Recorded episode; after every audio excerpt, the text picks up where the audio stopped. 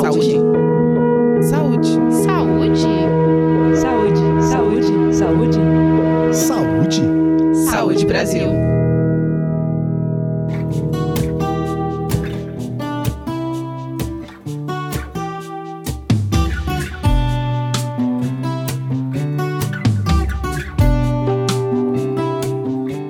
Obesidade é uma doença crônica, multifatorial e complexa, caracterizada pelo excesso de gordura corporal. Mas quando a gente pensa nas causas, logo vem em mente uma alimentação inadequada, associada à falta de uma prática regular de atividade física, colocando esse problema como algo que depende apenas de escolhas individuais. Por esse motivo, não é difícil que as pessoas com obesidade sofram com preconceito e com a culpa. Para entender melhor sobre esse assunto, hoje a gente conversa com a doutora Olivia Barata Cavalcante, que é da Federação Mundial de Obesidade. Bem-vinda ao podcast Saúde Brasil, doutora. Feliz de estar aqui com vocês. Olivia, é muito comum que a pessoa com excesso de peso seja vista como alguém que não cuida de si mesma. E isso é um estereótipo. A gente pode dizer que essa é uma forma de preconceito e de discriminação relacionada ao peso e que outras formas de preconceito relacionado ao peso a gente pode falar? Absolutamente. Os estereótipos baseados no peso incluem generalizações de que as pessoas com sobrepeso ou com obesidade são preguiçosas, não têm força de vontade, não têm autodisciplina, são incompetentes, não têm bastante motivação para melhorar a própria saúde. E então eh, elas são muito uh, comumente culpadas pelo próprio peso. E o estigma em relação ao peso se refere à desvalorização social e à difamação dessas pessoas devido ao excesso de peso corporal. E esse preconceito se manifesta explicitamente na forma de discriminação. Então, nós vemos pessoas é, que sofrem preconceito por causa do peso e são tratadas de maneira injusta. Doutora, os padrões estéticos que são impostos pela sociedade contribuem para a formação desses estereótipos e também para a manifestação dos preconceitos? De que forma isso afeta a sociedade? Com certeza, isso tem um, um, peso muito importante. O valor sociocultural da magreza é uma das causas desse tipo de preconceito, porque o tamanho do corpo confere um significado importante em diferentes culturas, e a maioria das culturas atuais de países industrializados idealiza a magreza. É, a magreza é vista como um símbolo de saúde, de beleza, de riqueza, de autodisciplina, de uma série de características positivas. E a aparência física, é, ela é usada como uma medida de autoavaliação também, para determinar a posição social de alguém, o valor de uma pessoa. E a pressão para atingir uma forma corporal magra é evidente todos os dias na mídia, propaganda, nas indústrias de moda. E o problema é que quanto mais a magreza é enfatizada como ideal sociocultural, mais qualquer tipo de desvio da magreza, por exemplo, a obesidade, é visto de forma negativa. E de que forma esse preconceito e essa discriminação em relação ao peso afeta a pessoa com obesidade, especialmente quando a gente pensa do ponto de vista das relações sociais e da saúde mental? Infelizmente, esse tipo de discriminação tem várias consequências negativas na vida de uma pessoa com, com obesidade.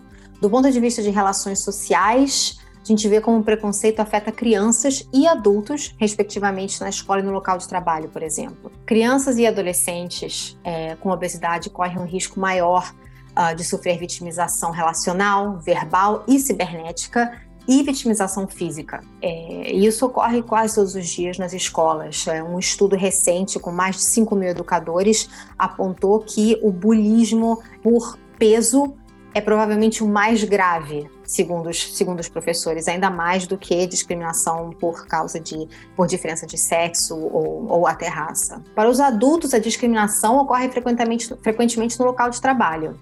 Então, as pessoas com obesidade normalmente são percebidas como tendo baixa competência, e isso leva a receberem salários iniciais mais baixos, são classificadas normalmente como menos qualificadas e trabalham mais horas do que funcionários com peso normal. E seja crianças que adultos sofrem discriminação também quando vão procurar ajuda médica. É, diversos estudos mostram que o peso de um paciente afeta significativamente a forma como os médicos veem e tratam esses pacientes. É, diferentes pesquisas foram feitas nesse campo e mostram que os médicos, é, apesar de prescreverem mais testes para pacientes mais pesados, eles ao mesmo tempo dedicam menos tempo a esses pacientes, os consideram menos autodisciplinados e relatam ter menos vontade de ajudá-los. Temos também consequências psicológicas e físicas do estigma de peso. Nós sabemos que a ligação entre obesidade e saúde mental é bastante complexa, mas os mais recentes estudos mostram que, na verdade, é o estigma e não a própria um, obesidade a ser particularmente prejudicial à saúde mental. É, e ser vítima desse tipo de estigma está associado a é, depressão, maiores níveis de ansiedade, baixa autoestima, isolamento social, percepção do estresse e até uso de substâncias. E, como se não bastasse, ser vítima de estigma em relação ao peso também está associado a comportamentos alimentares não saudáveis, como, por exemplo, comer compulsivamente ou ter um excessivo controle do próprio peso. Então, paradoxalmente, a, a exposição de indivíduos ao estigma do peso leva a consumir mais alimentos. E, se você quiser, até a um aumento do próprio peso. E, enfim, a gente falou do estresse, isso é uma coisa muito importante, porque o estigma também aumenta o estresse fisiológico e a inflamação no corpo.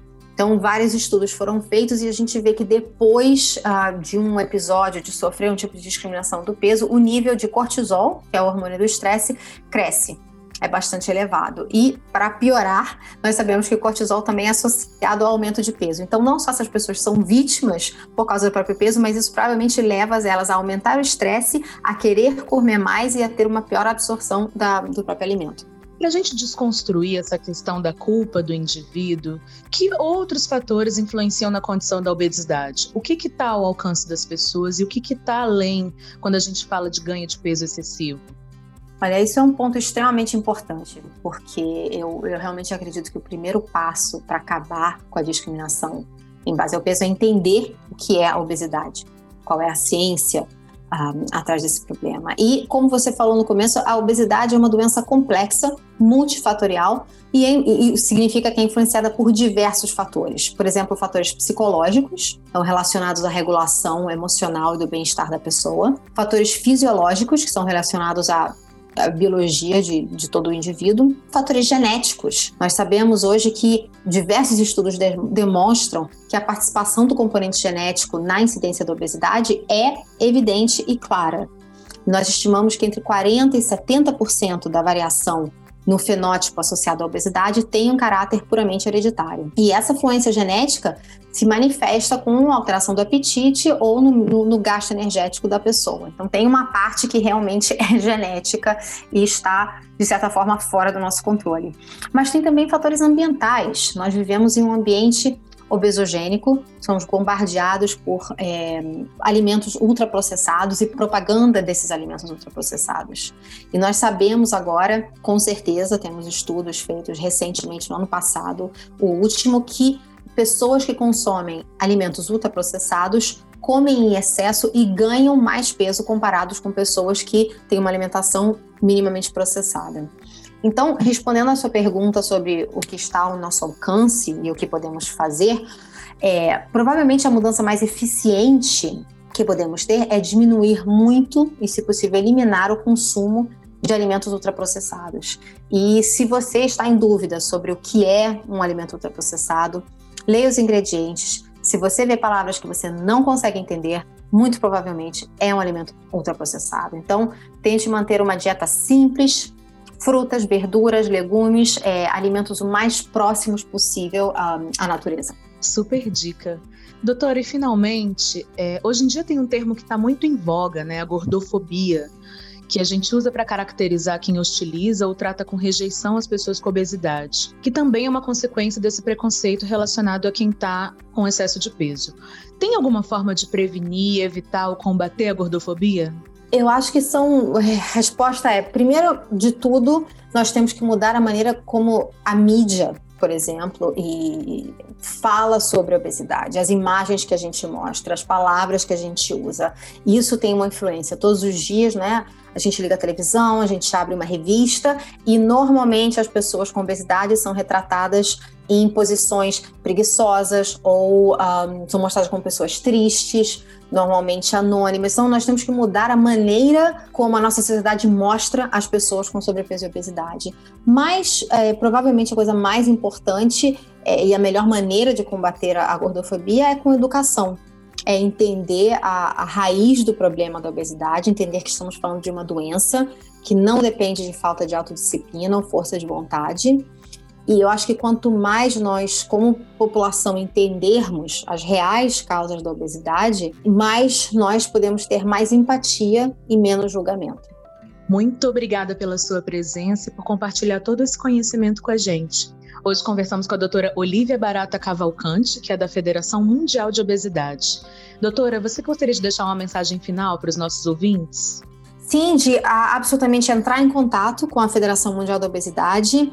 É, nós temos um site, tem muitas informações sobre a prevalência da obesidade, políticas, e nós temos diversos é, membros no, no mundo inteiro. No Brasil, nós temos a ABESO, que é a Associação, Associação Brasileira do Estudo é, da Obesidade, e entre em contato, se informe. E isso é seja para os pacientes, as pessoas com sobrepeso e obesidade, mas também pessoas que simplesmente querem ou ajudar alguém que tem essa doença ou querem aprender mais. E você que nos ouve, lembre-se: a obesidade é uma doença complexa e tem uma relação muito profunda com a forma como a nossa sociedade está estruturada.